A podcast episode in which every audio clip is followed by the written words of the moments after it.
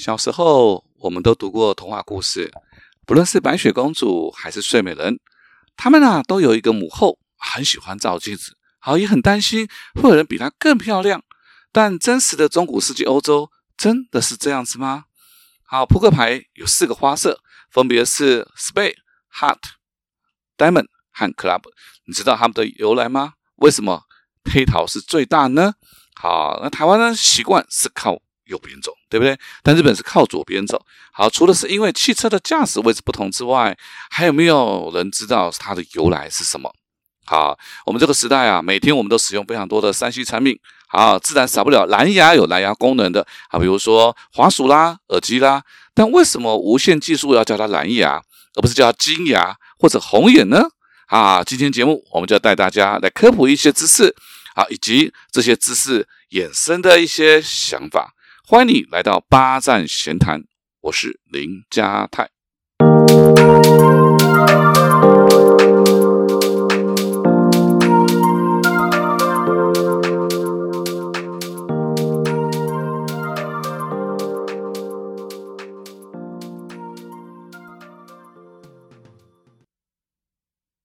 最近啊，我看了一本有趣的书啊，叫做《童话里隐藏的世界史》。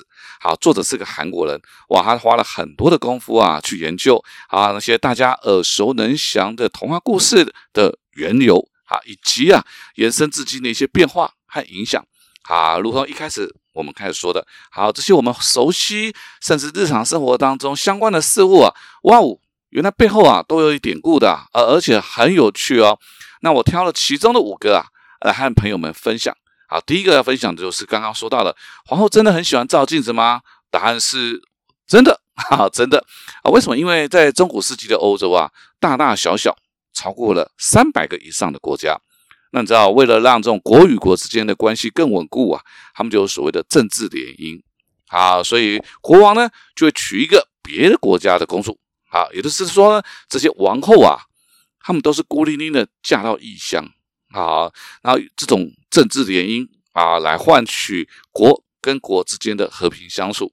那其实啊，在中国的历史上，这种事情也不少见。大概大家最最听过的就是那句成语，叫做“沉鱼落雁”。好，这句形容绝世美女，那个就叫做王昭君。好，那这种和亲的方式啊，从汉朝到元朝，呃都有。我们言归正传，好，呃，这些嫁到别的国家啊，异国的公主，你知道吗？人生地不熟，对不对啊？语言还不通啊，她唯一能够依靠的就只有国王啊，就是有国王。可是你知道啊，这个男人啊，有了权力，有了财富，有些啊就不安分。所以这些异国的公主虽然是王后啊，心里面啊真的是非常非常忐忑不安。好，每天都要照镜子啊，怕自己变得不漂亮，但也很担心会不会有一个比她更漂亮的女生出来夺得到皇那个国王的欢心。因为一旦国王喜欢上别的女孩子，他就失宠了，那他在这个国家就无依无靠了。好，我想这个是那个时代的女性的一种悲歌啊。好，但现在女生不同了，对不对？你看，呃，有公平的教育权啊，工作能力很强，人际关系。他们可以有用更多元的方式啊，来创造自己的价值啊。老实说，我以前对嫁入豪门啊有一些偏见，就觉得就是那种投机的啦，想要炒短线啊，想要少奋斗啊，对不对哈？但年纪渐长啊，也有一番不同的想法。就是有部日剧还记得吗？哈，就是那个生呃那个呃菜菜子啊那部啊大和拜金女。那我觉得，如果你一个女生啊，一个女生。可以遇到一个很多金，但他也很爱你的女一个男人，想要跟你结婚共度一生，有何不可？对不对？好，可是说实在的啦，哈，嫁入豪门啊是一件事，能不能在豪门的生存啊，那又是另外一件事情了。好，我以前啊啊有一位叫 P 啊，我就说姓 P 的女性演员，好，也是嫁入了这个台湾豪门大家族，你知道吗？哈。所以啊，你知道那种婆婆就会对她有成见啊，态度不友善，就觉得你就是要来砍我们家的油，肯定嘛？因为我们在很吃苦的时候，你没有参与。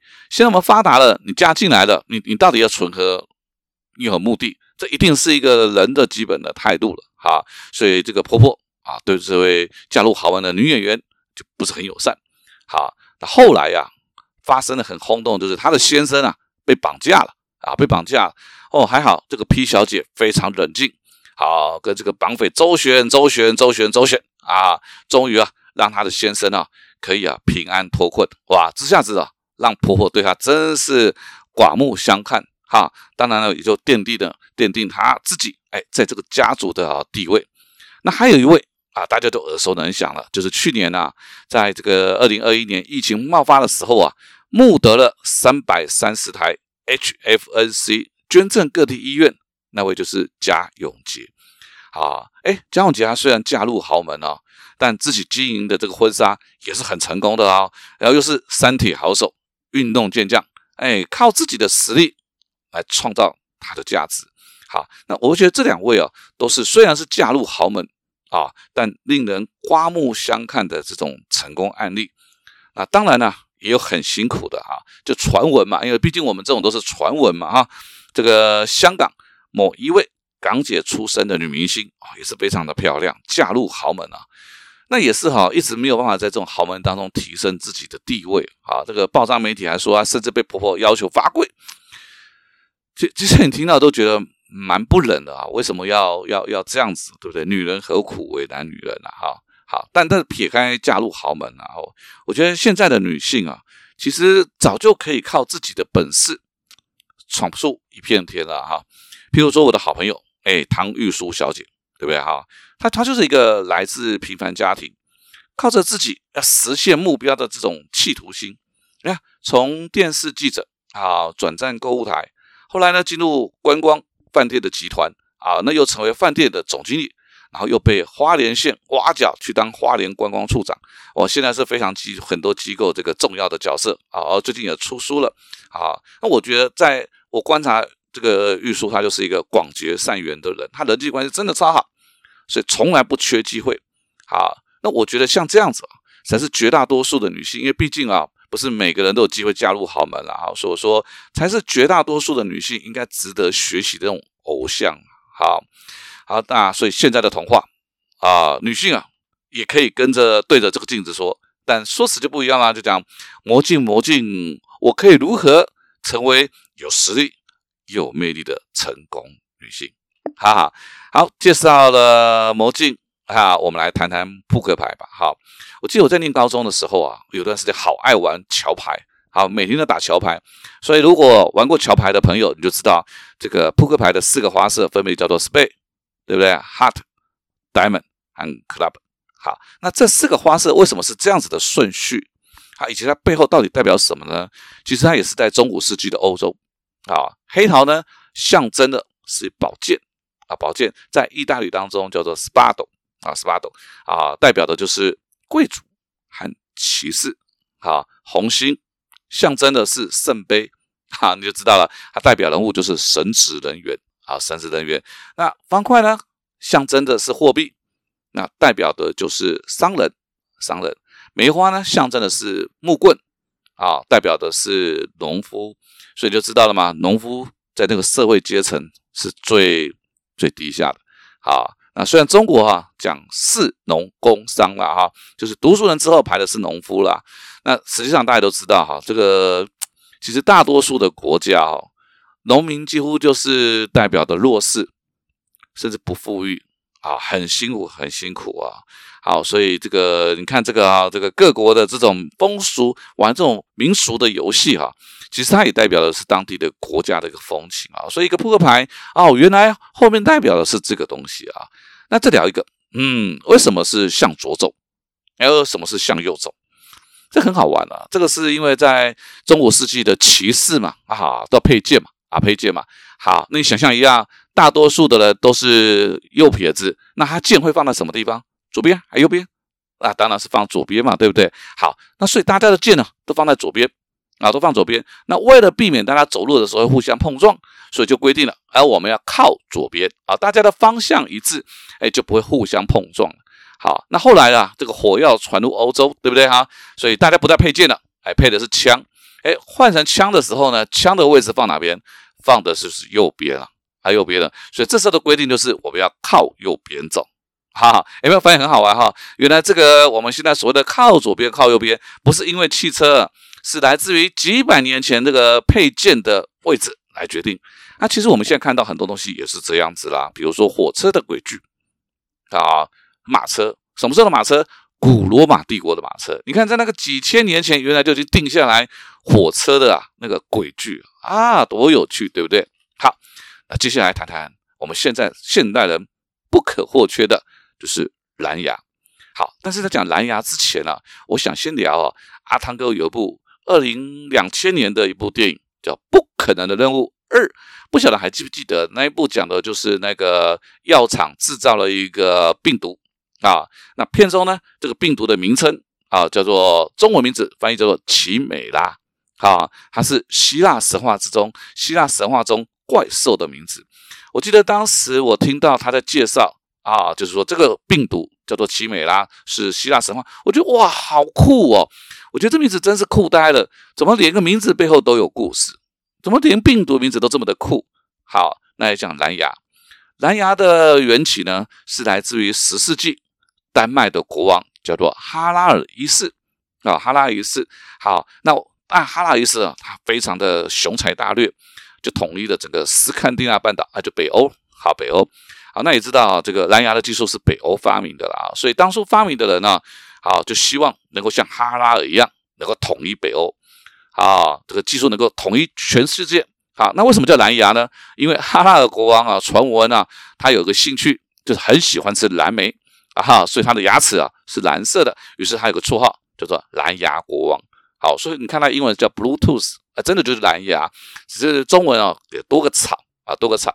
好，那。其实我对这个故事哈，我会觉得有点感慨，就是说，那大家都知道说故事的好处，对不对哈？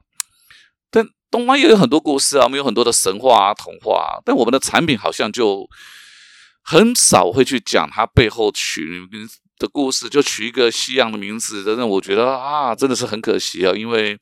事实上，在东方的神话当中，有非常多的故事可以去用嘛，对不对哈？希望有机会哈，这个不管是科技类啦，还是生技类啊，啊，我们有机会能够取一个很酷的名字哈，对，用产品来取个酷的名字，我觉得这样很棒。好，那最后来聊聊浪漫之都巴黎。好，我们现在看到的巴黎啊，是一八五二年拿破仑三世，也就是大家熟悉的那位拿破仑的侄子啊，他委托啊。奥斯曼男爵设计规划的，好，最主要是什么呢？就是说把本来巴黎啊这个弯弯曲曲的街弄啊，就变成条条大路啊，所以你看到巴黎是那种放射状的啊，对不对？很美，对不对？可是你要知道啊，其实当初拿破仑三世哈会这样做的原因，是因为他希望啊，到时候万一有人民暴动，因为在之前是法国大革命嘛哈，万有人民暴动的时候啊，这个军队要镇压啊，马路变宽了，比较方便了啊，哦，所以我们原来以为哦。浪漫的背后啊，其 实其实是统治者的管理思维了哈。那其实不只是巴黎啊，我们想想看，这个人类人类的这个文明遗迹啊，比如说中国的长城啊，皇帝的陵墓，对不对？埃及的金字塔，人面狮身；印度的泰姬玛哈陵，这个秘鲁的马丘比丘，好，或者近代一点的这个巴黎近郊的凡尔赛宫，哇，多么绚烂奢华，对不对？好，那是在法国大革命。好，被送上断国台，这个路易十四所兴建的啊。好，不论是我们现在看到的金字塔，还是凡尔赛宫，其实以当时的技术，这些所谓的人类文明的遗址，其实都是民脂民膏的血汗，是多少当时的人民牺牲了他们的生命所建筑的啊。那所以，如果当时哈，假设人类历史上的每一位统治者，哈，都是勤俭朴实爱民。大兴不要大兴土木，但可能我们人类文文明当中可以留下来的啊，好像就没有什么，对不对哈？所以这个文明和背后的代价，说起来有点讽刺，蛮讽刺的哈。那可能也是我们一般人在欣赏这种文明遗迹的时候啊，在惊叹之余，好能够忽略的啊，能够忽略。那当然这本书哈还有很多很有意思的故事啊，今天我就不多介绍了。啊，不多介绍了。好，那我的阅读习惯呢，大概有两种啊。第一种就是跟我的工作有关啊，比如说谈判、沟通、销售、团队领导啊。当然，现在还谈激励啊，我会看很多这类的书，这跟工作有关的。那还有一种就是纯粹兴趣，哈哈，或一时兴趣，我我称之为无用的书了哈。我我蛮喜欢看这些无用的书，因为这些无用的书可以拓展我个人的生活视野啊，或者是提升我的人文的情怀啊。但是我还有一个习惯，我看书很喜欢做笔记啊，这样子我才知道我到底看过什么样的书嘛。好，所以呢，大家如果觉得哎这集的内容不错，有感兴趣，那也想听听看呢，我还有其他书啊，你可以留言给我，哎，我会持续的再来跟大家介绍我看过了一些没有什么用 但蛮好玩的书。好，八站闲谈。捕捉平时错过的风景，发现被忽略的观察角度，让生活多一点乐趣，人生多一点厚度。那如果呢，你有任何想法要跟我分享的事情，你都可以搜寻我的脸书粉丝团“八站闲谈”，也别忘了帮我留下五颗星。我们下次见喽！